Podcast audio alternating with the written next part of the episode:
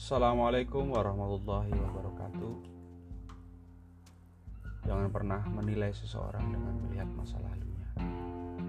Betapa banyak di antara kita yang memiliki masa lalu yang kelam, jauh dari sunnah, jauh dari hidayah, dan tenggelam dalam dunia yang menipu, terombang-ambing dalam kemaksiatan yang nista.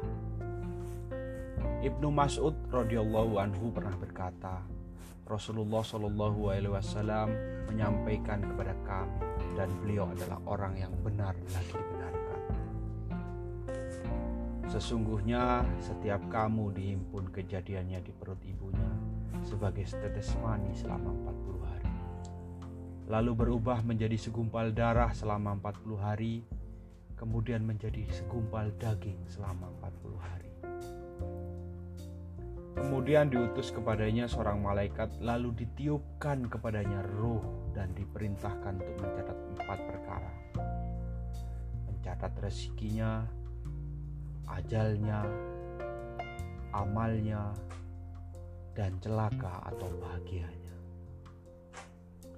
Demi Allah yang tidak ada Tuhan yang berhak disembah selain Dia.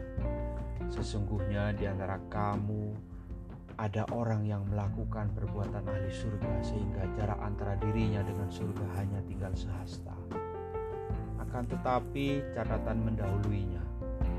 Akhirnya dia melakukan perbuatan ahli neraka, ia pun masuk ke neraka. Dan Sesungguhnya di antara kamu ada juga orang yang melakukan perbuatan ahli neraka, sehingga jarak antara dirinya dengan neraka hanya tinggal sehasta, akan tetapi catatan mendahuluinya.